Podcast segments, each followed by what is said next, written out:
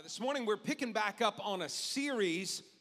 It's a relationship series that we've been calling from this day forward. And in this series, we, we're looking at some things that are vital to having healthy relationships. Now, a lot of the content has been directed toward marriage and romantic relationships, uh, but some of the principles go much further than that, too. They're just relationship principles in general. You know, we, we can apply them to uh, relationship with coworkers or even church members or friends or family. And, and so we hit some of those along the way. But a few things that we've been talking about. Week one, we talked about God's design for marriage uh, we can see that God created male and female, two genders, not as clones of one another, but to serve as complements to one another.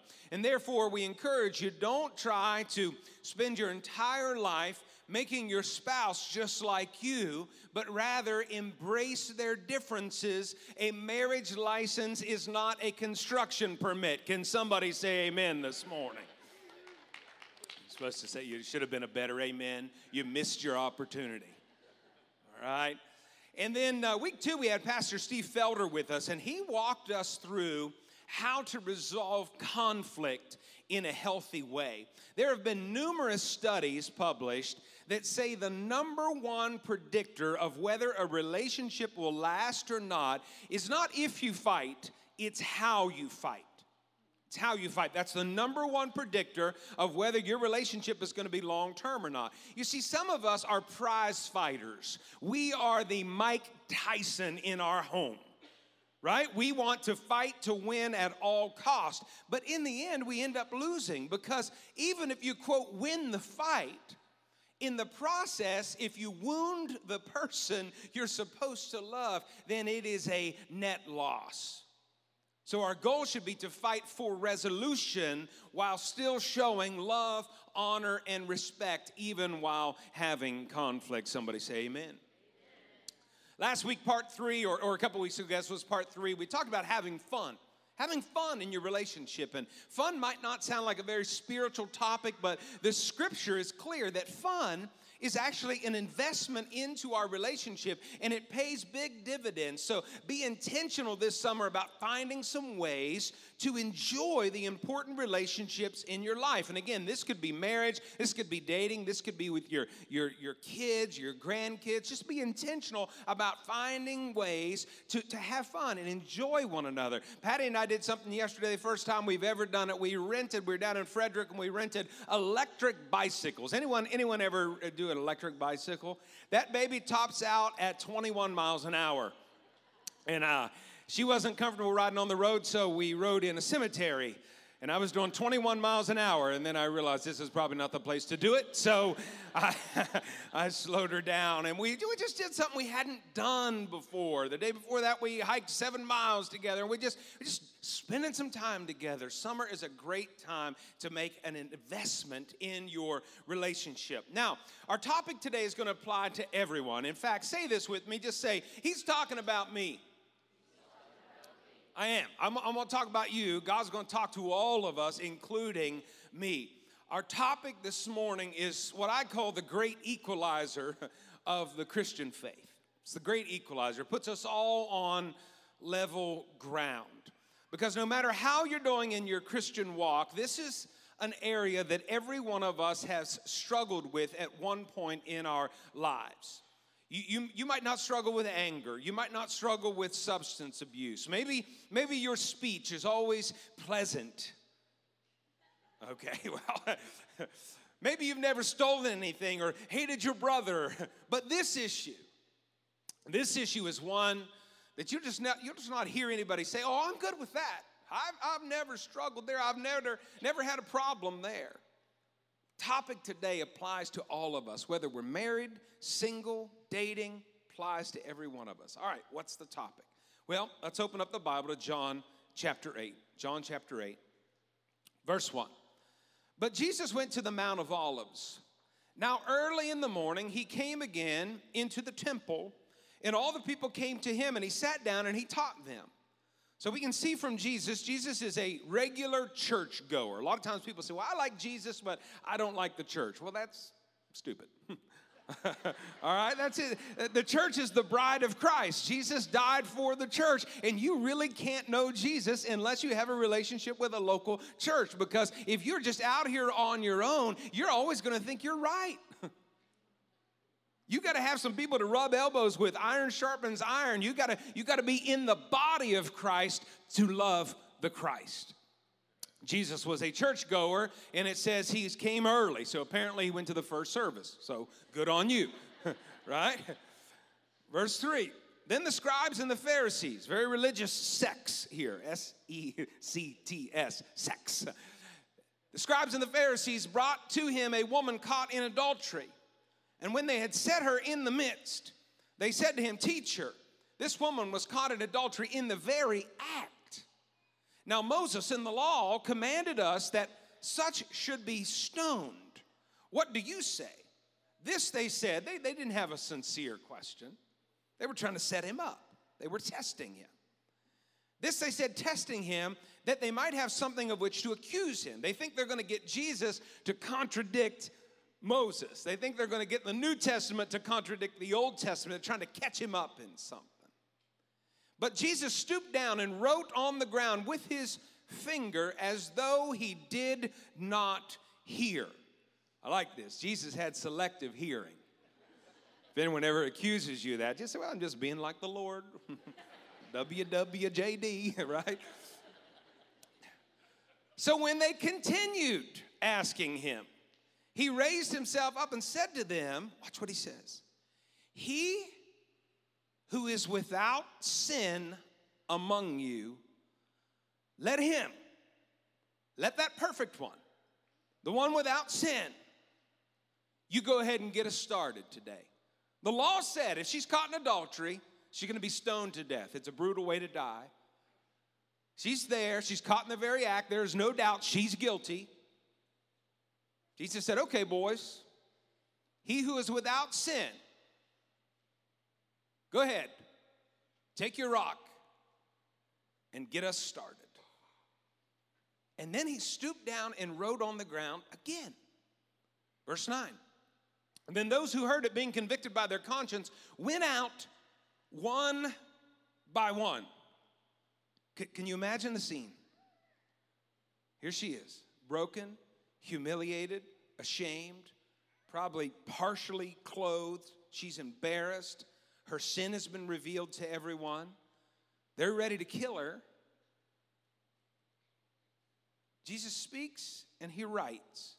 Wouldn't you love to know what he wrote in the sand? Now, if you Google it, you'll find a thousand different preachers telling you their opinion of what he wrote, but we're not told. It, it's only speculation. We're not told what he wrote. We don't know for sure. But whatever happened in this moment is so powerful that it convicts their hearts.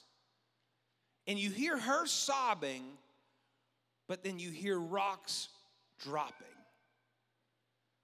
A rock dropped, and a guy began to walk away. The next rock drops, man begins to walk away. These are scribes and Pharisees, these are religious people. Rock drops, they begin one by one, they all walk away. This is an incredible story. Imagine going to a Bible study. You're sitting there, you're listening to Jesus Christ teach. And in walks a group of angry men, probably one on either side of this crying woman. They just throw her at the feet of Jesus. And this is an intense story. In our introduction today, I said this topic is the great equalizer. It's the issue of purity. It's one that touches us all. Therefore, there is no room for pride. Something happens in this moment. And these men who were very self righteous and very judgmental, trying to trick Jesus and punish this woman at the same time, something happens in their heart. And they realize they're not without sin either. And they walk away. Verse 10 it's now it's just Jesus and the woman. when Jesus had raised himself up and saw no one but the woman, so he waited till they all left, he said to her, Woman, where are those accusers of yours? Has no one condemned you? Verse 11, she said, No one, Lord. And Jesus said to her, Neither do I condemn you. Go and sin no more. Can you imagine the relief that's in this woman's heart at this moment? Can you imagine the gratitude she is experiencing? From the moment she was dragged from the act of adultery to this moment, she had been dealing with the fact and, and wrestling with the thoughts that she was about to be stoned to death. It was a brutal way to die. Did she have a family? Did she have children? What would happen to her kids if she was killed? I mean, she's been tormented by these thoughts of this brutal death, but now it's just it's just she and Jesus and instead of condemning her, he offers her grace. He offers her forgiveness and he offers her truth. He says, "Neither do I condemn you. Go and sin no more." The NIV translation says, "Go now and leave your life of sin." So he offers her this awesome grace, this wonderful forgiveness, but he also offers her the truth. You see, this was no gray area for Jesus. He made it clear that what she was doing was wrong. It's sin. Friends, God is the creator of human sexuality. And he is the designer of the one flesh relationship. That's what, that's what the Bible calls it a one flesh relationship. And that relationship is designed for one place and one place only. The only blessed and safe place for physical intimacy is in marriage between a husband and a wife. Now, for about the last 60 years, there has been something happening in our nation. We began pushing for a revolution in this area of our lives. And it was, it was the idea that we should each be free to pursue pleasure with anyone we want. The idea was that, you know, physical intimacy that's only reserved for marriage, that, that just seems that just seems oppressive. It seems old-fashioned. And, and and we're told, you know what we need to do? We just need to remove all constraints. We just need to liberate ourselves from these strict boundaries and pursue pleasure wherever and however we'd like to find it. It was a revolution. Well, we're now 60 years into this revolution. And if you've got 60 years of something, you can track some data in 60 years. You can track some results in 60 years and, and I don't think this is a surprise to anybody, but I'll just go ahead and say it. The results are in. The revolution has been a failure.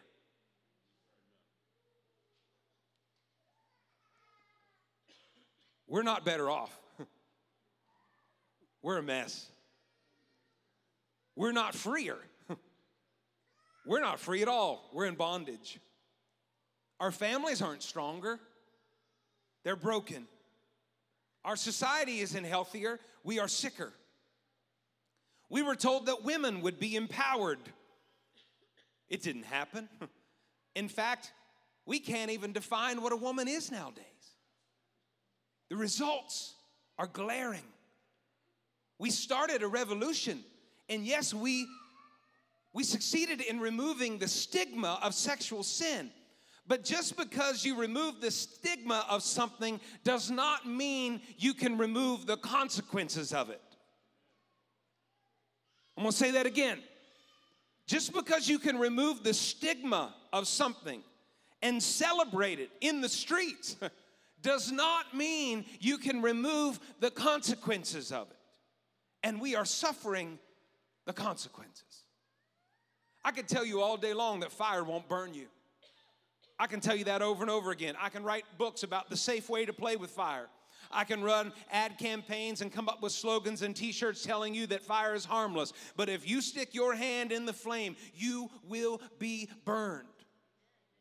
I cannot remove the consequences of your actions. And for the past 60 years or so, we have worked overtime trying to convince people that we will be happier people if we throw off all constraints in this area of our lives. But here we are, and the consequences are staring us in the face. They cannot be denied.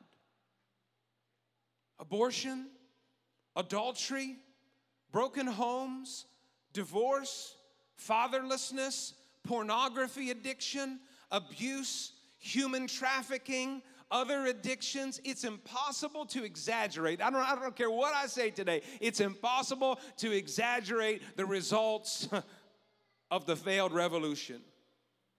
We were promised freedom, but instead we got brokenness. Many of us in this room have experienced brokenness. Many of us were abused. The stats tell us that one in three women in a church have been abused, one in six boys have been abused. Some of us have been stung by the betrayal of an affair, an unfaithful spouse. Some of us have bought the lie of, of a promiscuous lifestyle. And, and, and again, we were told it was going to empower us, but instead we've gone from partner to partner to partner, and we've got nothing to show for it but emptiness and a bunch of bills. As a culture, we're not well. I know it. You know it. We all know it. Our kids have lost their innocence. They are introduced to things at such a young age, and their hearts and their minds just aren't ready for it. But yet, our culture seems just I mean, just bent on trying to advance their agenda on them at younger and younger ages all the time. This month, it's almost impossible to buy some cookies or a box of cereal without having our kids being told how to think and feel about sex. Can't we just let our children be children for a while?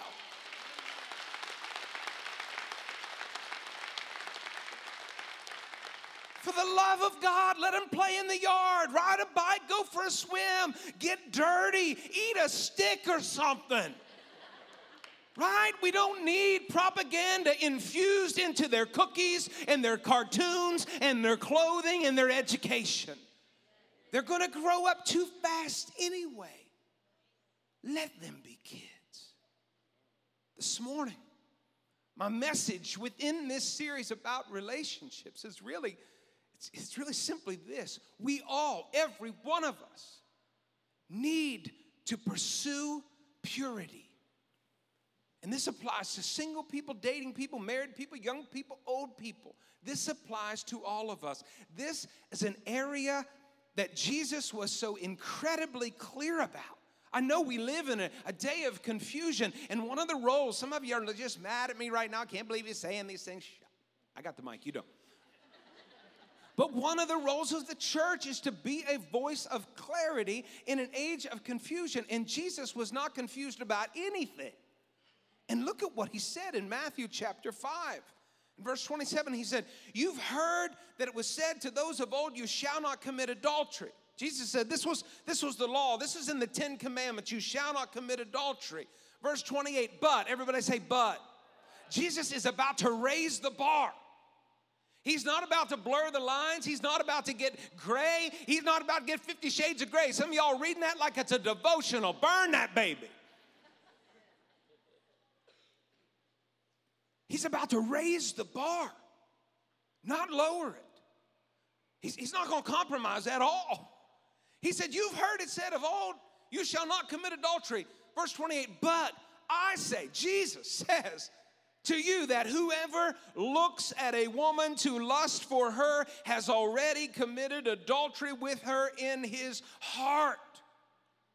He ain't done. Verse 29 If your right eye causes you to sin, pluck it out and cast it from you, for it is more profitable for you that one of your members perish than for your whole body to be cast into hell. Yikes. This is Jesus. Warm, fuzzy, huggable, lovable. Jesus just said this. Why? Come on, Jesus. I thought you I thought you I thought you came to do away with all that stuff. No. He didn't come to he didn't come to do away with purity. He came to raise the bar. He's not just concerned what we do with our hands. He's concerned what we do with our hearts. Friends, the reason that Jesus is being so serious about this matter is because he wants what's best for us. The scripture's not about God. Do you realize God's okay? God's fine. He doesn't need this boundary. This scripture is for us. Jesus knows when the one flesh relationship is experienced anywhere other than marriage, what he designed as a blessing will become a destructive force in our lives. Sexual sin is not worse than any other sin. Like, like on a scale, like, well, you know, it gets a 10 and this one gets a 4. No, no, no, no. It's not worse, but it is different because it impacts us in unique ways. Scripture says it is a sin against our own body. Scripture says when you have a physical relationship with someone that is not your spouse, that you are defrauding them. You're, it's, it's like you're scamming them. And it's also a sin that spreads in a unique way. That's why in the early church, if a person was living in ongoing, unrepentant sexual sin, the Apostle Paul said, Hey, you got to get him out of there. You got to get him out of there because it's going to spread throughout the church. It sounds harsh, but it's harsh because the results are so destructive. God gave us physical intimacy as a way to experience and express love. It's meant to be a bond between husband and wife together. It's holy and it even has the ability to produce children, but if it's taken outside of the boundaries of marriage, it produces pain and brokenness. I know this sounds weird when you live in our culture because our culture encourages us to treat it casually. It's like no big deal. But on the other hand, now God is saying, hey, I, I've set up these boundaries to protect you. Let me ask you when you're driving down the road and, and you see a guardrail, you see a guardrail on the side of the road, do, do you look at that and you go, ugh, that stupid roads department? Like they just put that there to steal my freedom. They know I want, if I want to run my car over that cliff, I have every right. It's my car. I ought to be able to run it over that cliff if I want to. I can't believe how oppressive our government is by putting that guardrail there. That's silly, right? You know they put that guardrail there for your safety. When God puts boundaries, guardrails around the issue of physical intimacy, it is there for our safety. You see, when you are intimate with someone, whether you are married or not, you are becoming one flesh with that person. You are joining yourself to them in a way that I don't think we even fully comprehend. Now, in marriage, the joining together is an awesome blessing. It knits you together, it gives you strength and comfort and joy. But when you have physical intimacy with someone you're not married to, you're still creating a bond. But because this is happening in a temporary, non covenantal relationship, when you end up cutting that tie, and most of the times you do, you end up cutting you both.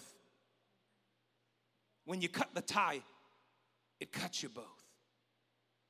This revolution has failed. It's not empowered anyone but Satan.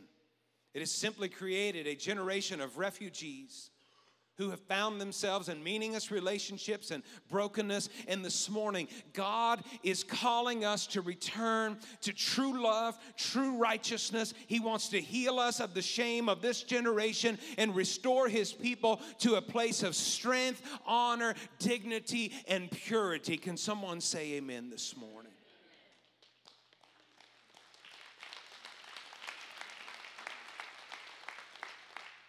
For over 20 years, I've been listening to people's secrets. That's a lot of what you do as a pastor. You listen to secrets. And I can tell you this almost everyone has regrets in this area. Almost everyone. And this morning, if you do, Condemning yourself is not the solution, but neither is living your life on repeat. Go and sin no more. The name of the series is From This Day Forward. There's not a lot you can do about your past decisions, but you can decide today that you're going to repent. Allow the blood of Jesus to wash over you, and from this day forward, lean into the strength that He provides. This morning, some of us might need to end a relationship. Like today. We know it's toxic. We know it's no good for us. We know it's sinful. We know God can't bless it. We might need to end it. Some of us might need to move out of a home. It, sound, it, it, it sounds radical. Jesus said, remember, if your eye, it's like, get rid of it. wasn't literal, but he was showing how serious it is. Some of us are in relationships that aren't honoring God for a lot of different reasons, and I get it. Some of us have been divorced and we're like, we don't want to go through that pain again. So right now we're just we're just living together, and you know, maybe when the time is right. Let me ask you, when's the time going to be right?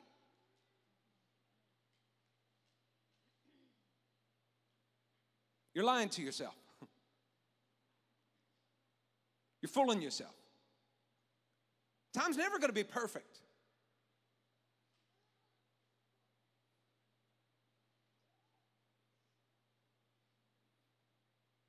We're called as the people of God to honor Him in this area of our lives. And if you're saying, I, I, don't understand why God's not blessing me, listen, He loves you. He loves you with an incredible love. So much He died for you. In, in this sin, I, I'm not condemning anybody today, but what I'm saying, it's hurting you. God loves you so much, He wants to deliver you from that pain. If, if, if you're in a long term relationship with someone, I mean, either, either start making plans to get married right away or in the relationship. Otherwise, you're just playing games. Like what, Pastor? Weddings are expensive. No, I'll do it for you for free. I think, that, I, I think the license is 40 bucks. If you truly don't have the 40 bucks, I'll give you the 40 bucks. Patty and I got married right here in Oakland, Maryland, as teenagers. Stop making fun of West Virginia. They wouldn't let us get married. Your state did. Uh huh. We had $300 to our name. But my aunt said, Davy, if you don't honor God, He won't honor you. That was 32 years ago. God is faithful.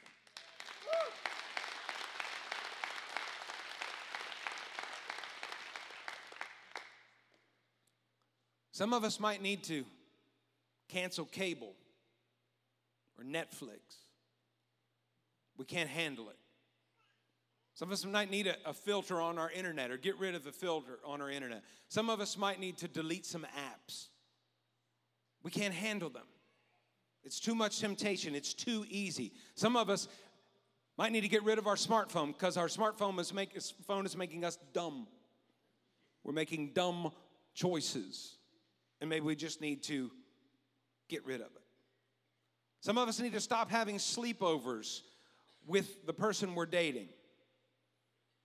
I know he's sleeping on the couch now, but don't be stupid.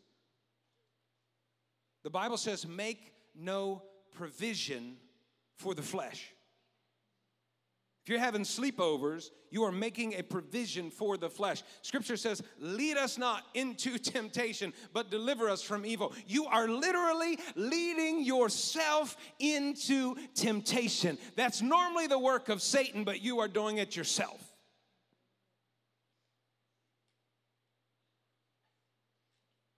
Some of us need to end an affair.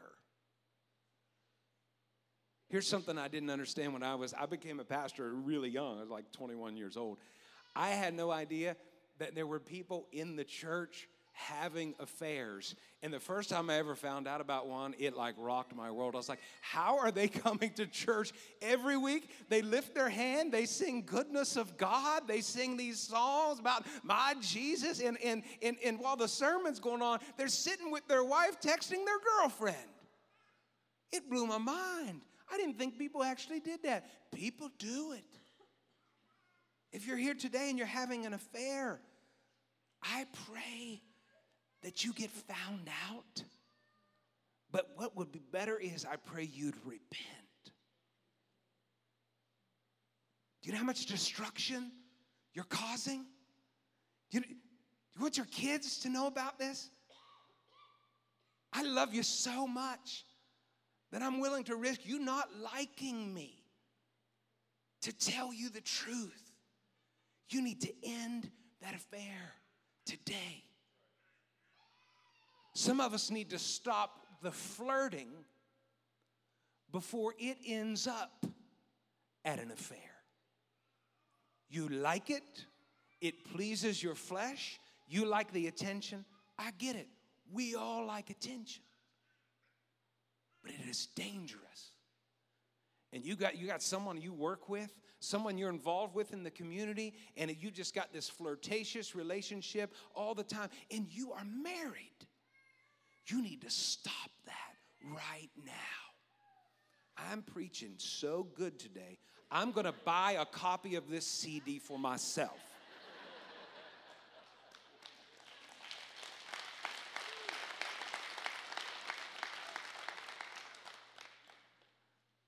What's our solution? It's not a what, it's who. It's Jesus. How many rocks got thrown when the woman was found in adultery? Zero. Why? Because everyone in the crowd was guilty. I'm, I'm standing up here so you can see me, but I'm no different than you. I got a microphone so you can hear me, but I'm no different than you. We all fall short of the glory of God. We all miss it. We all struggle. We all have temptations. We all make choices sometimes that don't honor God. Today, this is not a place of condemnation, it's a place of grace, it's a place of forgiveness, but it's also a place of truth. And God's truth calls us to repentance, calls us to holiness, it calls us to purity. We need to seek His forgiveness, we need to seek His healing. We need to renew our mind. Think about this area of our lives differently. It's not our body. Our body was bought with a price according to 1 Corinthians chapter 6. It now belongs to God. And then finally, we need to be dependent upon the Holy Spirit. You know what today is? Today is in church, on the church calendar, big church, capital C church. Today is Pentecost Sunday, which celebrates the coming of the Holy Spirit, which first happened 50 days after Easter. And you might remember the story when the disciples were gathered praying in the upper room, and the Spirit of God came, not only to fill the room, but He filled them. And on that day, the church of Jesus Christ was born, and that church changed the world. Well, this morning, if you're a believer in Christ, do you know His same Spirit, that same Spirit lives in you? And Jesus said that His Spirit would be our comforter and our counselor. He called Him our teacher and our guide. The same Spirit that raised Christ from the dead now lives in us, which means we're not alone in our pursuit of purity. He is here to empower us to live free from sin. So when you hear a message like this one, don't leave here condemned. But if your heart is convicted, you know you've been making choices that dishonor God and are hurting you and others, then today is a time of repentance and learning how to lean on the power of the Holy Spirit. Will you stand with me and we're going to pray today? God doesn't need a committee here. God needs you. God needs your heart. He's talking collectively to a church, but He's talking to you personally. And I'm just going to ask everyone to bow your head for a moment.